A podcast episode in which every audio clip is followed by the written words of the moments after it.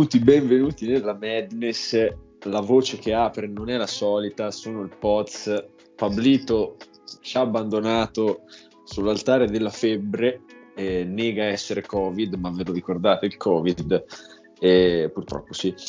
Eh, però abbiamo un ritorno dalla stanza, perché la scorsa volta è stato dal treno, e il nostro jefe Ricky Deri. Ciao Ricky. Ciao, ciao Pot. Sì, io penso di essere una delle poche persone al mondo a non aver mai preso il Covid ufficialmente. Eh, una volta pensavo di, averla, di averlo preso perché è stato male con tutti i sintomi per una settimana, ma dopo numerosi test mm, non sono mai risultato positivo, quindi cerchi, cerco di mantenere questo trend almeno ok, sei, sei come i nuovi ciclisti che non risultano mai positivi, eh, fanno, fanno, delle robe che secondo me si possono fare solo con la benzina, alcuni esatto. invece non, sono sempre negativi. E il nostro Ricky ciclista quindi è con noi, per fortuna che è con noi perché la terza ondata di eh, prospetti del draft 2023 che andiamo ad analizzare sono quelli che hanno fatto i percorsi che a noi interessano un po' di meno eh, soprattutto nel momento in cui Wembley hanno fatto l'Eurolega, che insomma sarebbe stato a mio avviso, cioè per me personalmente, un motivo per cui seguire l'Eurolega molto di più. E, per cui bene o male, eh, dopo aver scoperto che Vukcevic è il figlio e eh, dopo la, insomma, la stagione di Wemba che non è ancora finita, vero? No, è in semifinale. È in, è in finale col Monaco. Ah, hanno vinto la semifinale. Hanno vinto la semifinale contro Villerban, eh, l'Asvel che cioè, si, si, mangia le mani doppiamente perché si è persa l'anno di, di Wemba che avrebbe portato tanti soldi nelle loro casse, inoltre sono stati anche sconfitti in semifinale. Sì, però Villerban non potevi portarla a Las Vegas a giocare partite a caso contro i G-Leaguers.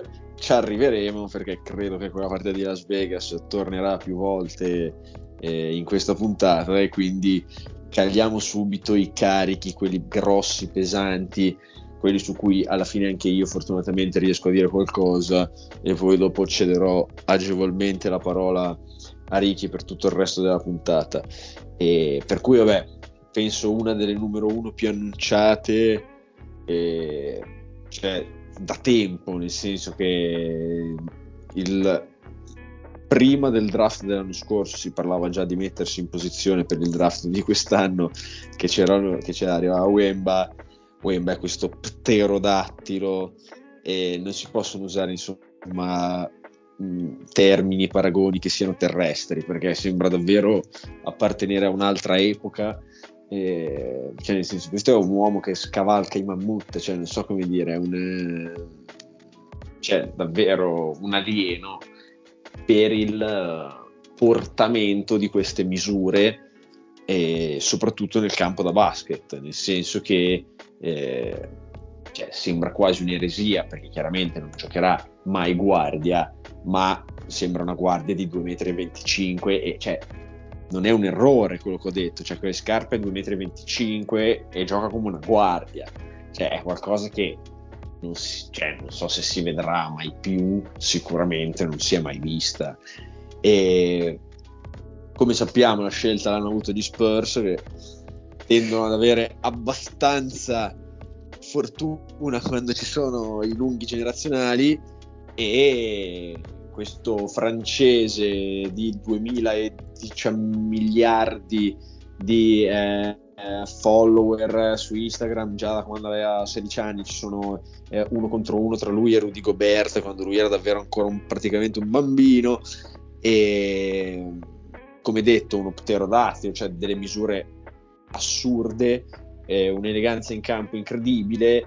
E cioè se riesce a rimanere sano è un giocatore che insomma prende sempre più confidenza, sempre più esperienza, gioca sempre di più a basket, piano piano diventerà ingiocabile. Già adesso è, eh, insomma, ha dei flash di ingiocabilità, fa delle robe fuori dal mondo, cioè ha schiacciato la sua tripla che insomma continua a ritenere una roba incredibile poi con la semplicità con cui l'ha fatta perché la cosa incredibile è che tu gliela vedi fare e dici beh ma secondo me qualcun altro l'ha fatta prima o poi perché non mi sembra così difficile e invece è una roba impossibile. Poi ti ricordi che ci sono 7 metri, cioè, ma è una cosa che non ha senso. Cioè, salto in... Ma eh, cioè, non ha, cioè, davvero non ha senso. E per cui sì, cioè, i dubbi quali possono essere? I dubbi sono che lo vediamo tutti, è 2,25 m, gio- giocatori sopra i 2,20 m, questo era Ricky a caccia di zanzare, e giocatori sopra i 2,20 m che sono rimasti sani. Abbiamo scoperto eh, essere ce ne stati più di quanti credevamo. Ok, nel, diciamo che l'ultimo esempio che secondo me pre-infortunio proprio nel lampo di classe più alta eh, Krista Porzingis è paragonabile a quello che però Wemba sembra farlo già a un livello cioè insomma Porzingis al Siviglia non, eh, non faceva 28 eh, neanche... quella è la questione. Cioè, l'hype di, di questi mh, mm, alieni, come hai detto tu, o unicorni, come li chiamavano prima, non era mai stato così alto. C'era stato chat l'anno scorso, ma anche un po' per mancanza di una super classe, se devo essere sincero. E, ehm, quindi sì, è tutto amplificato, è quello che fa impressione, cioè mh, mm, non c'è un, secondo me un paragone veramente calzante con, con la situazione Wemby e hai detto tutto tu giustamente, cioè non solo mh, la logica di vedere un giocatore di 2.25 che fa cose incredibili diciamo su base mh, giornaliera partita per partita riesce a eh, fare una quantità di punti rimbalzi stoppate mh, difficilmente viste in passato per un giocatore di quell'età in un primo campionato europeo. E, ma soprattutto il, cioè, il mo- le cose che fa assurde, la schiacciata da 7 metri,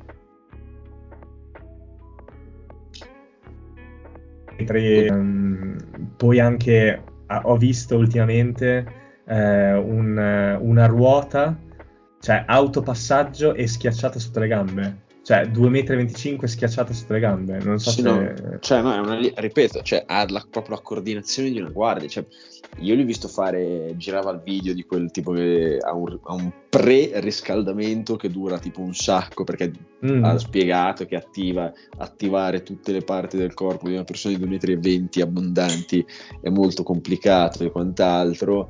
Ma sai una cosa, Ricky? Io non mm. avevo mai visto le statistiche, ok? Eh, sono assurde. Sono spaventose. Eh, quella è la cosa, cioè eh, quando, quando c'erano cioè, dei giocatori calcolando che tipo... tira il 27% da 3, esatto, che è una cosa che può esatto. solo migliorare, cioè sta esatto. facendo 21 punti senza far canestro da fuori.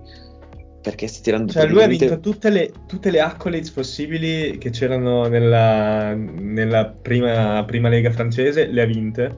Penso solo, non so se è stato MVP addirittura della, della, della, Lega francese, ma comunque ah, si è portato a casa l'80% dei premi individuali che c'erano a disposizione.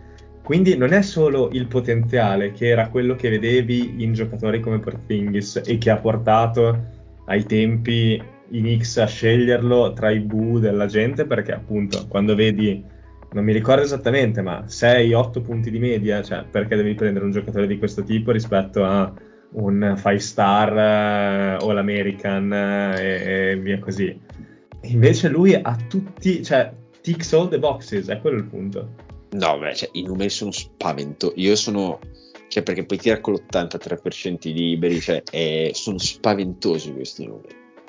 Vabbè, mi, cioè, prenderò le mie, le mie, i miei meriti quando dicevo, quando l'avevo visto che aveva 14 anni all'Europeo Under 16 a Udine, ho detto altro che Money Bates, finalmente posso flexare questa cosa. Sì, madonna mia, ma cioè, i numeri sono impressionanti. Poi sono, cioè, il 56% da 2 su 11 tentativi a partita, ma cioè... Sì, è assurdo. Poi io riconosco che il campionato francese magari eh, non è né il primo né il secondo né il terzo campionato europeo, ma anche Beh, in A2 no. fai fatica, cioè, eh, se, se, se, se ti metti a giocare fai fatica a fare quei numeri anche da giocatore illegale sì, no, no, cioè, nel senso, no, sono spaventosi, chiudiamo, passiamo oltre, perché a- alla fine c'è qua, c'è solo da non gufare, non gufare la sfiga fisica a quello che può essere oggettivamente qualcosa che, cioè, no davvero, io sono allucinato dai momenti, allucinato perché pensavo sinceramente e, e lì conservavo magari un po' più di dubbi, eh, cioè non conservavo, magari sarebbero sorti un po' più di dubbi, dubbi per ora non ce n'erano, e, a parte appunto il lato fisico, ma io pensavo oh, 13-14 di media, che comunque era un buon fare a 18 anni, e, cioè, sì, sì. Cioè, Gallinari non mi ricordo quanto ha fatto, però non so se ha fatto 20 di media all'età di In Serie A non penso che mai fatto 20 di media, se non quando eh. è tornato nel lockout. Ah, sì. Vabbè, però nel lockdown c'aveva anche vabbè, 22 anni, neanche tantissimo. E... Comunque sì, c'è Wimber spaventoso. Non so se hai visto la clip del minuto di Scoot Henderson nel workout con, con i Blazers, sparite sì. Cioè, è, un, è, qualcosa di incredibile. Cioè, poi io, io, ho anche rivisto Brandon Miller, eh, mi sono ricordato di quanto bella è quella mantide che gioca a pallacanestro e tutto quello che vuoi, ma, cioè, nel senso... Mm, cioè, Scute è spaventoso, cioè sembra davvero so, c'è John Wall, Westbrook, Derrick Rose, quel tipo di prospetto, poi ognuno ha una carriera diversa, cioè Westbrook è stato quello più costante sul lungo periodo, Rose quello con un picco più alto. E... No, ma una eh. cosa di Scoot che veramente mi impressiona è quel fisico assurdo, cioè scolpito veramente, e 6 e 9 di Wingspan, se non ricordo male. Vabbè, cioè, infatti... secondo me è il... ne parlavo con mio fratello la, la settimana scorsa, potrebbe essere il fisico migliore per una point guard che è arrivata in NBA. Sì, cioè nel senso, diciamo che sì, quella fisicità lì è, è, la numero uno di solito. Cioè il motivo per cui Anthony Edwards è andato davanti alla Melo, davanti a Wiseman, davanti a tutti in quel draft lì era perché Anthony Edwards, nonostante Georgia avesse fatto schifo, vi avesse fatto vedere lampi di talento, ma la squadra era davvero orribile. E c'è un atletismo, una fisicità soprattutto come, con, così tanto matura a una, un'età così giovane è oggettivamente spaventoso. In più, io non lo so se, se si può definire la sindrome del Kevin Durant, del Michael Jordan, del Jamorant, di tutti questi giocatori che vengono scelti dopo prospetti super hypati e alla fine in carriera fanno meglio di quelli scelti davanti a loro al draft eh, per quanto siano stati scelti alla 2 o alla 3, cioè ne fanno una questione di, di stato quando si era preferito solo un altro giocatore a lui tra tutti quelli disponibili. Eh, perché appunto Scoot, soprattutto se va alla 3, penso che si possa mettere una scimmia sulla spalla che faccia davvero paura. Sì, perché... assolutamente.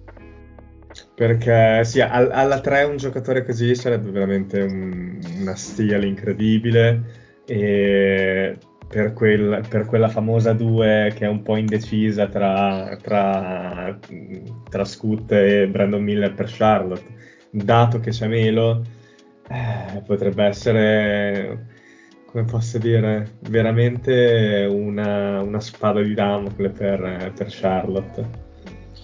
Eh sì, cioè, alla fine rischi di passare su...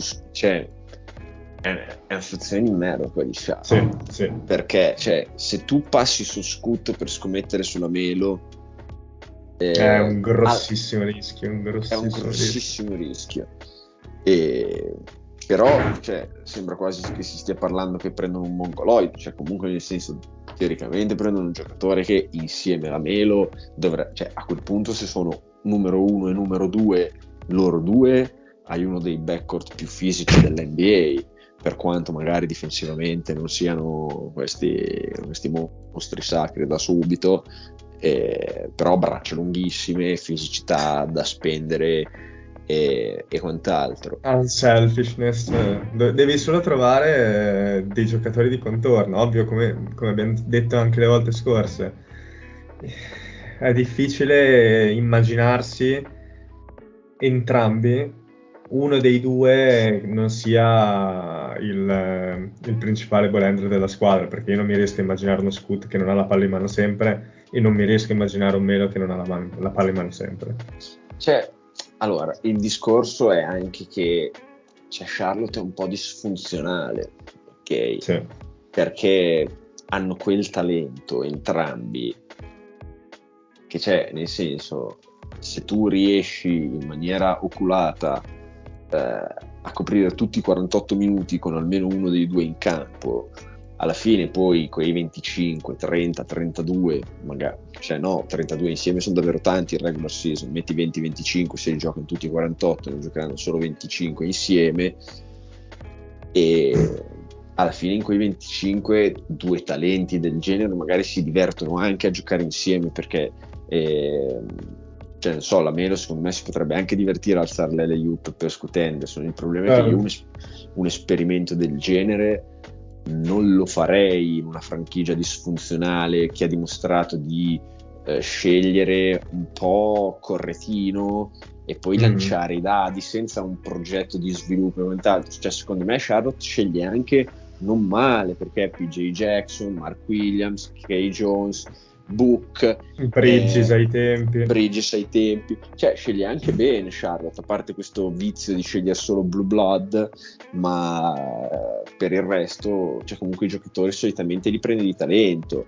Eh, sì, però poi esatto. cioè, li, li, lancia e vede quello che va meglio, ma non è che sembra esserci un, insomma, una coerenza, un progetto dietro. Sì, non c'è percorso, e... come dici tu, non, non c'è una un, un, piano coerente per far crescere questi giocatori. Cioè, vabbè, eh, diciamolo, a Charlotte sono un po' i, i nuovi Clippers dell'NBA, eh, cioè un po' di sfighe, un po' di scelte sì. non oculate, giocatori che magari si sono messi a strangolare le fidanzate, però va bene lo stesso, cioè, nel senso eh, non è colpa loro, però è finita così, nel senso è un pochino dovrebbero... di, di, di, di check e di e Se di attenzione fosse... su, sulla, sulla, parte psicologica dei giocatori potrebbero farlo anche loro.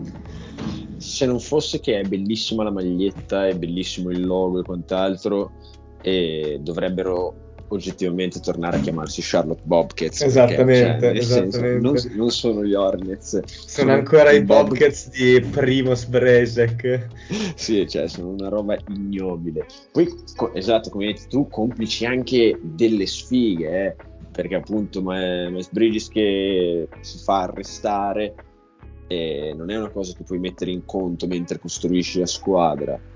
E la Melo che è sempre rotto, eh, cioè nel senso adesso magari puoi iniziarlo a mettere nel conto, però all'inizio cioè, dici vabbè oh, vediamo se recupera, vediamo se recupera, non è che sì, butti via subito. Non aveva avuto uno storico di infortuni così importante, è che adesso cioè, mh, mm, a posteriori vedi Lonzo che non gioca da tre anni e non ha più le ginocchia. Vedi lui che è stato comunque di cristallo, è un eh. pattern un po' inquietante. Eh sì, forse essere allenati come dei professionisti da quando hanno 4 anni e mezzo. Esattamente, esattamente. Può essere... È quello che dico anche di mio fratello, che era troppo, era troppo già con pressione quando aveva 10 anni, e quindi adesso è un, po', è un po' di mileage sulle gambe. Esatto, esatto.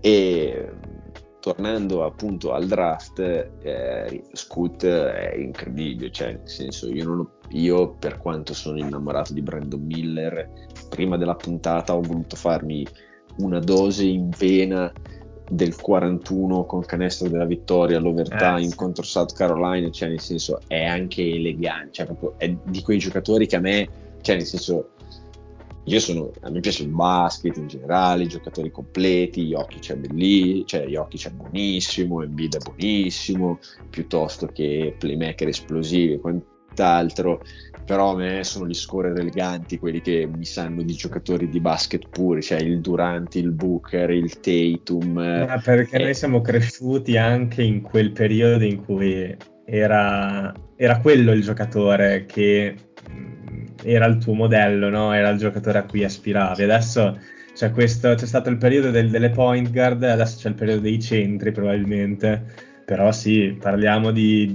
gio- del tipo di giocatore con cui siamo cresciuti. Sì, no, cioè, per cui, per quanto si può essere innamorati di Brandon Miller, si fa fatica a passare una fisicità come quella di Scoot Henderson eh, al draft. Poi si vedrà, nel senso, cosa faranno Charlotte un po' in una posizione del cacchio. Di Scoot eh, Henderson eh, possiamo continuare a dire qualcosa perché comunque, eh, cioè, come si eh, insomma, poteva immaginare eh, fosse proprio un'era di Dio incredibile, oppure con quel fisico, quella maturità, quell'esplosività, quella capacità di andare a rimbalzo e tutta questa completezza di giocatore si accompagna a un'altezza che vabbè, quella può essere tranquillamente compensata da atletismo e fisicità, ma soprattutto un tiro che ha ancora qualche punto di domanda. E non è detto che, cioè, faccio un esempio quasi bestemmiando perché come tipo di giocatore c'entra davvero quasi niente, eh, se non il ruolo proprio diciamo formale, ma tipo Jason Kidd che a fine carriera è diventato un eh, buon tiratore, comunque è diventato un buon tiratore dopo 12 anni di carriera, 14 anni di carriera. Prima aveva dei soprannomi in cui gli si toglieva la J perché J è tiro, quindi non aveva la J, era Jason Kidd, cioè, per cui sì, il tiro effettivamente sembra la cosa più facile da mettere, ok? Sì. Però non è sempre automatico, non è sempre scontato, se no nei primi 14 qualcuno Andre Jackson magari lo farebbe leggere il problema è che se proprio sì. cioè, se, non hai, se non hai tiro cioè, è vero che lo puoi mettere dentro ma non è, non è scontato e, per cui sì, questo è il punto di domanda, ha fatto la G League, cioè se avesse fatto, se avesse fatto un anno al college io mi immagino diciamo, una roba là Anthony Edwards, cioè avrebbe preso magari in mano un programma orribile, avrebbe fatto sfracelli fisici, avrebbe fatto vedere di non avere nessun senso a livello collegiale e insomma... Ma infatti, andando controcorrente un po' con i nostri interessi in termini di podcast, la scelta giusta secondo me l'ha fatta perché sarebbe comunque stato la, la, stella di un programma, come dici tu, magari non di primissima fascia, per far tutto lui, è andata a prendersi i suoi soldi eh, per due anni in, un, in, una lega in cui già li dava in maniera, diciamo, alla luce del sole, in maniera chiara e legale, e ha fatto bene, cioè nel senso lo capisco, era un po' una scelta quasi, non dico obbligata, ma comunque più che comprensibile. No, cioè, nel, nel, momento in cui l'ha fatto, sì, cioè uno Scoot Henderson tra 3-4 anni con il, il più, più, strutturato e quant'altro, in cui magari è, è più facile formalizzare offerte e cifre concrete. Eh, secondo me cioè, dal punto di vista tecnico non gli è cambiato niente, quindi ha fatto bene a prendere eh, esatto, i soldi. Esatto nel senso che non gli è cambiato niente, però io in realtà personalmente uno scoot al college tra 3-4 anni vorrei e mi aspetto di vederlo. E... Scoot, point guard, eh, questa classe di point guard è punto di domanda perché dopo Scoot chissà quanto perché e ci sono i gemelli Thompson che sono l'altro grosso eh, insomma top 5, top 6, top 8, qualcuno visto che addirittura usarlo da un po' più giù, eh, però comunque si tratta di due super prospetti al netto del fatto che hanno giocato a 20 anni contro gente che l'anno prossimo sarà freshman al college. E a me questa cosa qua continua a insospettire ma non poco ma di più perché lo strapotere fisico che hanno dimostrato contro atleti per quanto buoni, comunque molto molto immaturi, molto molto acerbi, eh, io non sono così convinto che se lo possano eh, che se lo possano portare. Non ho visto se hanno fatto la lotte e se hanno fatto la combine, non credo proprio. E per cui non ci sono misure ufficiali per loro. È chiaro che sono, cioè, quei 6 e 6 abbondanti sembrano relativamente, relativamente validi, cioè relativamente veri. E per cui quello dei due gemelli un po' meno tiratore ma più orientato ai compiti di point guard è quello che risulta il prospetto più interessante oggettivamente in campo sia per cioè tirano male tutti e due cioè è proprio brutta la loro meccanica niente di così fastidioso però se uno la, la guarda un po' i loro video quant'altro non, cioè proprio, non è piacevole da vedere. E, però Hausar che è quello tra virgolette più scarso cioè meno quotato eh, nei mock draft e ha una meccanica per quanto brutta sempre uguale. Mentre Amen ha fatto vedere che insomma ha anche la possibilità di far canestro e quant'altro però sembra proprio un tiratore più, più ondivago. E ripeto a me cioè, il livello della competizione per quanto quello di Scoot sia contro dei relitti, però almeno sono dei relitti adulti, fisici, c'è qualcuno... professionisti, diciamo tra virgolette. Sì, esatto, comunque gente che di lavoro gioca a basket. Cioè, okay. c'è, c'è, gente, ad esempio, che è finita in finale NBA, cioè eh, il Max Truss della situazione, il Gabe Vincent della situazione, per un motivo o per l'altro si sono ritrovati ad essere pedine importanti in una finale NBA. Poi, ovvio, è particolare la situazione. Però parliamo di giocatori che hanno quella chance, non dei bambini di 16 anni, 17 anni che eh, probabilmente non ci finiranno mai neanche col binocolo. Sì, cioè, nel senso, comunque l'overtime, eh, il lungo che è arrivato a Yukon, eh, non so neanche se è in top 70. Eh, comunque, cioè nel senso non si parla neanche di prospetti chissà quanto generazionali, quelli contro cui si sono confrontati. E per cui io, cioè, nel senso, penso di aver parlato anche già troppo di loro, quindi vai pure. Ricky, Voglio cioè. aggiungere solo una cosa che abbiamo già citato, o avevo già citato io stesso in puntate precedenti. La cosa che mi spaventa un sacco di questo benchmark dell'Overtime Elite è che sia Amen che Hausar abbiano le stesse identiche cifre e questa cosa mi spaventa un sacco perché sembra che siano messi d'accordo per non eh, privilegiare l'uno rispetto all'altro. E se sei in grado di fare questa cosa vuol dire che il livello di competizione fa davvero pietà.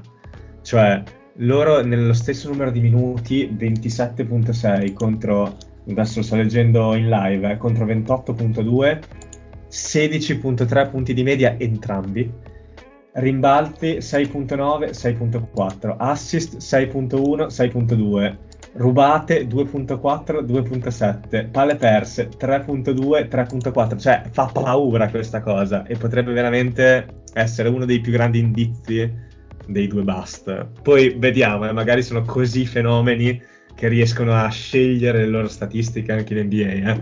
però la vedo molto dura. Sì, diciamo che insomma noi non siamo dei fan, mettiamola così senza essere troppo categorici perché poi rischia di rimbalzarci nei denti. Esatto. Eh, però noi non siamo, ci dichiariamo non fan dei gemelli Thompson e secondo me in un draft con un po' più di, di gente magari secondo terzo anno interessante e sarebbero potuti scendere molto. Il discorso è che anche il draft, tolto i due fenomeni e l'amantide Miller, dopo inizia già a essere territorio di mh, più dubbi che certezze, soprattutto per insomma, l'estrema giovane età. Nessuno di questi è anziano, per l'amor del cielo, però l'estrema giovane età di questa classe draft fa sì che insomma i Thompson, secondo me, godono di un hype eh, che non gli verrebbe riservato in classi un po' più corpose dal punto di vista dei talenti. E, dopodiché, eh, per tipo Tankaton stiamo prendendo come traccia semplicemente per avere un ordine, una struttura e alla penso 19, insomma comunque in top 20 alla 18 a Miami eh, è dato Leonard Miller Leonard Miller, se non sbaglio, canadese, eh, se non sbaglio con eh, un commitment a Kentucky buttato poi nel water eh, per andare in G League. E anche lui dal punto di vista della maturità fisica ha fatto vedere qualcosa di interessante per, eh, per la giovane età, però è sembrato molto molto grezzo e sinceramente un giocatore che eh, non mi sento di dire che avrebbe spostato troppo gli equilibri de, della squadra di, di Calipari, per cui cioè, questo è il paragone che, che riesco a fare, però è anche vero che cioè, le misure per essere un esterno sono quelle di un giocatore NBA interessante, cioè la, appunto abbiamo parlato di Brandon Miller tutto il tempo come la mantide, anche Leonard Miller con anche qualche chiletto in più, una struttura magari un po' più formata anche. E, è un giocatore molto molto grezzo che però insomma può stuzzicare qualcuno, soprattutto squadre come Miami, Utah, eh, squadre abituate a crescersi eh, cose in casa? Devo dire, ehm, a me non piace troppo. Eh, oggi è, l'abbiamo detto, è la puntata dei giocatori che non ci piacciono tanto, a parte alcune eccezioni. Eh, l'ho visto giocare poco, l'ho visto un po' anche nel, nelle, nelle, famose partite di cui parlavamo in pre-puntata contro, contro Wemby a Las Vegas. Eh, però devo dire, proprio come feeling eh, di gioco non mi ha ispirato troppo. C'è da dire però che le statistiche sia grezze che avanzate sono dalla sua parte, perché comunque un giocatore di 19 anni che in G League fa 17 e 10 rimbalzi di media è tanta roba secondo me. Ehm, ha un buon, una, buon per, una buona percentuale dal campo eh, è molto giovane, tira bene i liberi, che per un giocatore di 6 e 10 con wingspan 7 e 2 non è scontato, anche perché eh, è dato come small forward, gioca da esterno, ma potrebbe anche evolvere in un 4 tattico, secondo me, se riuscisse a mettere su un po' di peso. Mm, a quell'altezza lì potrebbe essere una buona presa, devo dire. Cioè, in top 20 alla fine, in un draft così un divago, eh, potrebbe essere una buona pesca. Vediamo, se, se, era come a inizio stagione in top 10, in lottery, ecco lì mi sembrava un po' un reach. Top 20 secondo me è adatto, è adeguato e potrebbe dare qualche gioia a chi lo sceglie. Sì, sono, sono, d'accordo. Diciamo che l'altezza prospettata cambia un po' l'analisi, nel senso che se ci devi spendere quel tipo di scelta con un, insomma, un contratto a quel punto che inizia a essere vantaggioso per, per la squadra, alla fine i quattro anni del contratto da rookie, cioè, insomma, glieli dai tutti per provarlo, poi dopo magari non va, però sicuramente secondo me è uno di quelli che almeno il quarto anno in Lega lo vede eh, quasi sicuramente solo per le misure e i numeri grezzi del giocatore comunque insomma eh, cioè, è andato in G League eh, nazionale canadese eh, sì il pedigree comunque, c'è, cioè esatto. reclutato esatto cioè, comunque non è l'ultimo degli scemi e insomma hai trovato secondo me il punto giusto, ossia se davvero lo si sceglie poi in, eh, a posizioni oltre la 15, oltre la 20. Sto mancino, sto... ecco, diciamo che per la domanda del cavolo che aveva fatto Pablo settimana scorsa su Brandon Miller, eh, nell'attesa che ti ricollegassi, quindi come ne cioè, secondo me lui si, cioè, non, oltre ad avere già una struttura fisica un po' più definita di Brandon Miller, mi sembra insomma di essere totalmente d'accordo con te nel dire che con un po' più di struttura fisica e un po' più di intelligenza in campo e possa proporsi come una di quelle ali che adesso tanto vanno in NBA e che in molte squadre vengono utilizzati anche dal numero 4. E poi sì, i mancini sono sempre scomodi, hanno, hanno, quel, hanno comunque quel piccolo vantaggio di, di essere mancini. E andiamo avanti, vediamo cosa propone. Andiamo propone sull'International. Ryan. Sì. Yes. Allora, Per quanto eh, Leonard Miller era già international. Esatto, esatto, hai ragione, però sì, alla fine quelli lì non li consider- ormai non li consideriamo più international, quelli che fanno, quelli che fanno il- la G League, sono G Leaguers per noi, sono in una, in una classe a parte.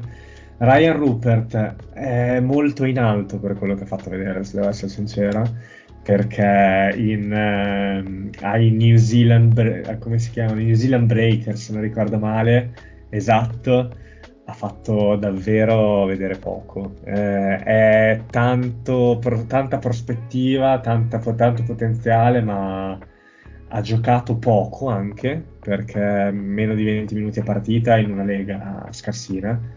È molto molto giovane per farti, per farti e per farmi sentire vecchio. 31 maggio 2004. Eh, perché Wemby pensavo fosse il più giovane essendo gennaio 2004 ma Ryan Rupert è 31 maggio 2004 Eh, anche lui è un giocatore che fa della, diciamo, della struttura fisica della, mh, delle misure il suo, il suo forte perché è comunque una guardia non eccessivamente alta 6 piedi 7 ma wingspan infinito di 7,2 Ehm, ti dirò, anche in nazionale giovanile non è che abbia mai fatto vedere più di tanto. Ehm, è veramente potenziale puro. Eh, cioè, se, se- io avevo visto anche un paio di video in cui andavo a vedere mh, appunto in in scouting report quale fosse la strength di Ryan Rupert. Cioè, il fatto che è giovane, il fatto che ha delle gran misure. Cioè, qualsiasi cosa che fa in campo non la fa bene. È- ha la potenzialità di poter far tutto bene, perché con quel fisico lì, con quella struttura e come si muove, devo dire, smooth come, come- come giocatore, può fare qualcosa. Ehm, mi piace più che altro come, come va, come penetra canestro, ha un buon drive, ehm, tocchi da sotto mi sono piaciuti, però veramente, cioè, io non lo metterei sinceramente mai in primo giro per come l'hanno fatto vedere. Il suo borsino è molto alto e probabilmente gli executive NBA sanno qualcosa in più di noi e hanno visto qualcosa in più di noi e hanno fonti più accreditate di noi però devo dire quello che ha mostrato mh, è poco e se è stato in grado di mostrarlo alle persone che sceglieranno, bravo lui sinceramente perché potrebbe alla fine risultare una sorpresa. Sicuramente per me sarà una sorpresa perché di solito li seguo un po' di più questi prospetti internazionali, ma Ryan Rupert è veramente un oggetto misterioso. Sì, io proprio, cioè, nel senso, bravo Ricky, sono d'accordo. Finito il mio, il mio intervento su Ryan Rupert, continuiamo con eh, Bilal Koulibaly, che se non sbaglio dovrebbe essere compagno quantomeno di nazionale di, di Wemba, ma anche di squadra. È lui, Anche no? di squadra, anche di Esatto. squadra, bravo, per farci sentire ancora più vecchi, 26 luglio 2004. Basta, Eh, Ricky, quindi lu- lui è veramente giovanissimo. Non andare a e- vedere Gigi Jackson allora. Esatto, il fatto, il fatto che sia così giovane è un grande punto a suo favore perché durante l'anno eh, si, si è evoluto molto. Eh, il suo gioco è evoluto molto. L'ho visto giocare in qualche sprazzo della semifinale contro l'Asvel e devo dire che è stato, mm, non dico decisivo, ma molto importante per la sua squadra. Ed è una cosa che non ti aspetti comunque da, da- da un giocatore di questo tipo, eh, così giovane, così ancora immaturo, dato che Wemby, ok, è Wemby, ti aspetti che sia il trascinatore, quello attorno a cui è stata creata la squadra, ma Koulibaly ha fatto veramente delle ottime prestazioni, mi piace sia in ottica offensiva che difensiva. Eh, non ci sono misure ufficiali se non il fatto che sia 6 e 6 per una small forward, quindi potenzialmente non, non altissimo, però dà l'impressione di poter ancora crescere, sinceramente. E, e almeno personalmente mi è sembrato vederlo più alto adesso che a inizio stagione e devo dire um, un giocatore che ha fatto vedere cose molto buone anche in termini di incastrarsi in una squadra forte. In questo momento è dato a fine primo giro e potrebbe veramente dare qualcosina da subito, secondo me, che per un giocatore così giovane è difficilissimo di solito. Però devo dire, Koulibaly è in grande crescita e secondo me anche il suo stock al draft, per quanto manchi poco, in queste ultime due settimane, se dovesse fare ripetere le, le prestazioni positive della semifinale anche in finale contro il Monaco, ecco allora sì che ci avviciniamo alla, alla lottery, a mio parere. Beh sì, se vincono, cioè, se vincono il titolo sì, perché comunque se lo vincono loro due saranno stati pedine importanti, cioè non, non sì. c'è un modo in cui possono vincere. Io ho visto, sto seguendo effettivamente, mi ero perso gara 4 e quant'altro, però mi sono guardato gli highlight di tutte le, le partite playoff e ho visto un Wemby un po' in difficoltà contro fisici molto maturi, ma eh, che ci può stare. c'è Fal che è un lungo che sposta in, in Eurolega, anche lui 2.21, 2.23 se non sbaglio. Ovvio che per Wemby trovare dei fisici del genere è utile in ottica NBA, ma in questo momento è complicato.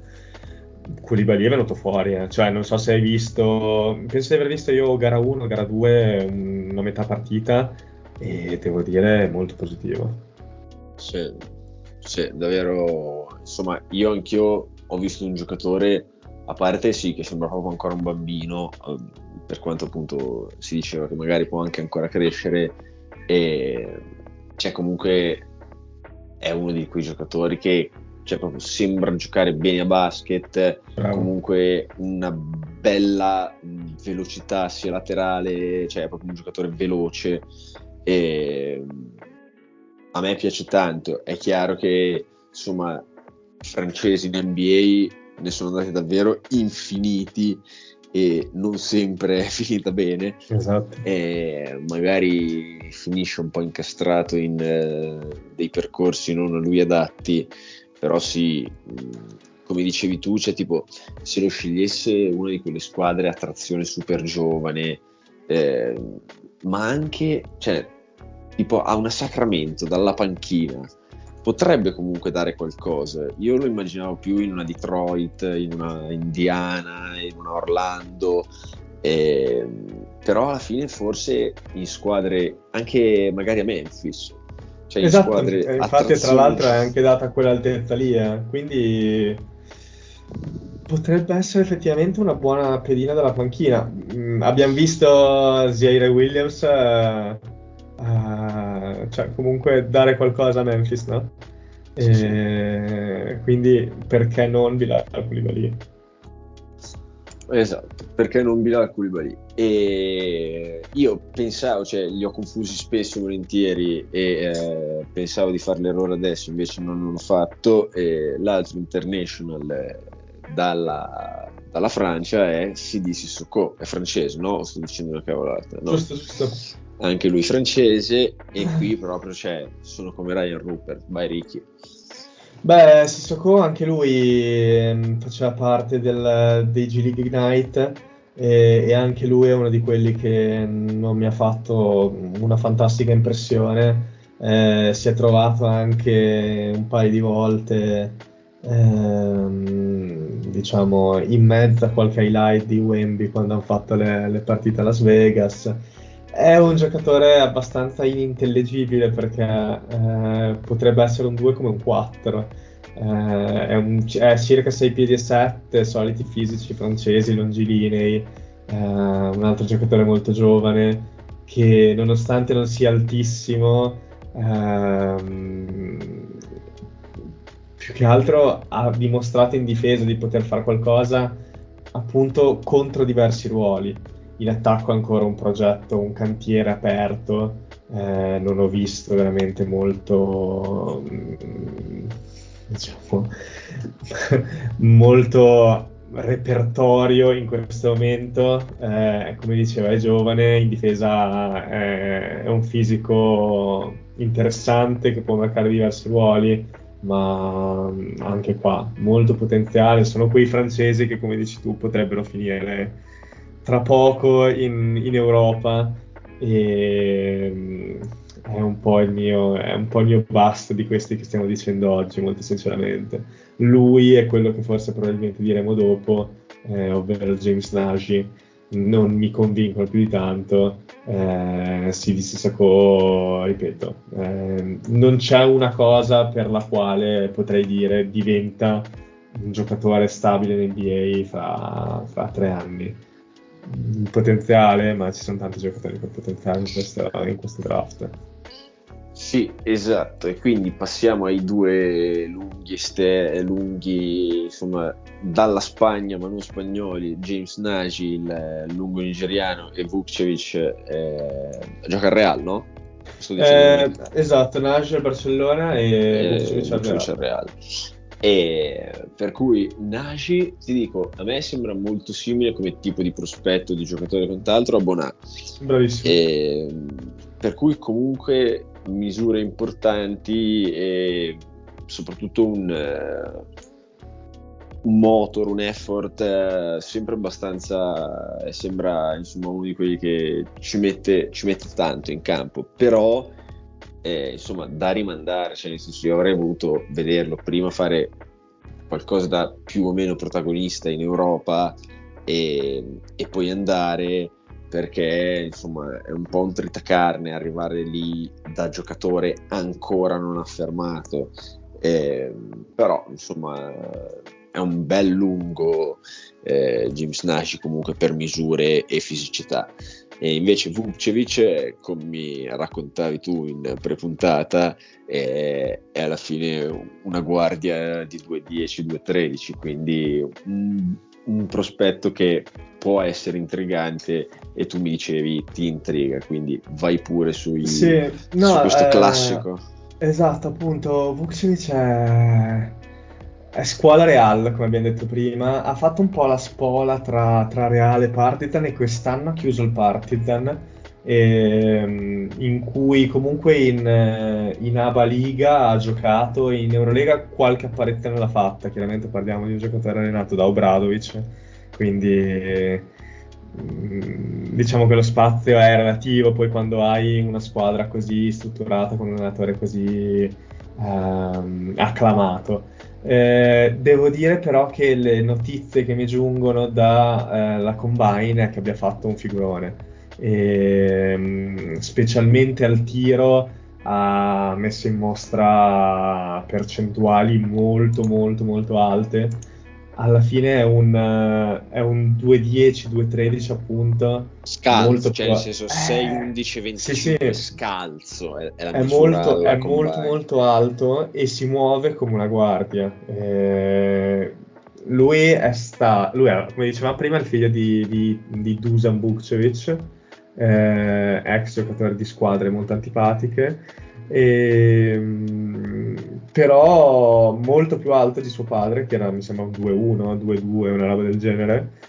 Ma che, pot- ma, che potrebbe, ma che, potrebbe, giocare lo stesso ruolo in NBA potenzialmente perché potrebbe veramente essere un, un 3 se continua a, a, mettere in mostra quella mobilità anche quando metterà su qualche chiletto in più. Ehm, è uno di quegli unicorni di cui, di cui vediamo sempre di più le doti tra Europa e, ed NBA. Diciamo che abbiamo visto anche Pokusevski negli ultimi anni. Vukcevic è, è, più esterno tiratore di Pokusevski che è più un playmaker, diciamo, eh, più passatore, eh, più basketball IQ. Vukcevic è più proprio tiratore eh, con il potenziale di poter marcare giocatori molto più bassi di lui per, per, la velocità di piedi che ha. Però anche qua parliamo di molto potenziale ed è questo il motivo per cui lo vediamo così basso, perché ha giocato veramente poco. Quest'anno in, in Aba Liga comunque quasi 15, di, 15 minuti di media e 8 punti li ha fatti. In Eurolega però, che è diciamo, la competizione un po' più eh, a tornasole, ha fatto 6 minuti di media. Io per dire ho visto giocatori mm, circa della stessa età giocare di più. e anche nel Partizan di Obradovic c'era, non so, un Yamadar che è stato scelto l'anno scorso, se non ricordo male, eh, che comunque era titolare o quasi. Vukcevic, essendo così giovane, perché è un 2004 anche lui, se non ricordo male, eh, 2003, pensavo 2004, è un 2003, eh, comunque nonostante ciò ha giocato, ha giocato poco, quindi punto di domanda, mi immagino un po' di stash in Europa per lui, eh, devo dire. Speriamo, perché comunque insomma sono curioso di vedere magari sotto Bradovic matura, matura bene cioè insomma le misure sono davvero impressionanti e è chiaro che se la Combine ha fatto un po' brillare gli occhi magari invece con questa G League sempre più diciamo eh, importante nel fornire giocatori poi al, al, piano di sopra e magari le squadre preferiscono usarlo quasi come una sorta di, di squadra B e crescerselo loro in casa. E sicuro non lo vedo con molti minuti in NBA l'anno prossimo, sono d'accordo con te, però bel bel bel eh, fisico, insomma, prospetto. E Abbiamo finito per fortuna, quindi possiamo dire le nostre ultime due cavolate. Quindi Ken Kama di Tennessee è riuscito a entrare a Michigan, quindi dei, un transfer nella storia che va bene a Michigan. No? riesce a entrare quindi appunto da Tennessee si è trasferito a Michigan e l'anno prossimo giocherà con i Wolverines. E, e Christian Brown la, sappiamo che Pablito quando sentirà questa parte della puntata sempre contiamo che Pablo l'ascolti, ma secondo me non l'ascolterà.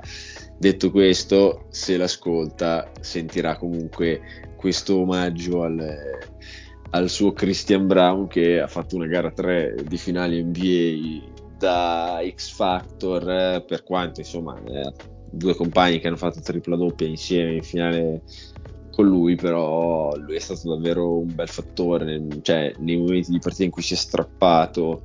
Eh, eh, per Denver lui è risultato un giocatore davvero, davvero importante, quindi son, siamo contenti per Christian Brown. Diciamo che vincere aiuta a vincere e Pablito sarà contentissimo di questa cosa. Sì, assolutamente, assolutamente. E per cui chiudiamo, ormai Pablito è stata un'eminenza grigia in questa chiusura di puntata e quindi lo salutiamo, praticamente ciao Pablito, guarisci per noi e se non ho capito male le date del draft e quant'altro abbiamo finito le preview e la prossima è mock in teoria sì la, dovrebbe essere il 22 il draft NBA mhm. quindi, quindi sì la prossima settimana mancano due settimane quindi la prossima dovrebbe essere mock sì 8 22 mancano esattamente due settimane e per cui ci salutiamo, abbiamo già salutato Pablito, ci risentiamo la settimana prossima col mock. Ciao Ricky. Ciao Poz, grazie a tutti. E ciao anche da parte mia e buona Madness a tutti.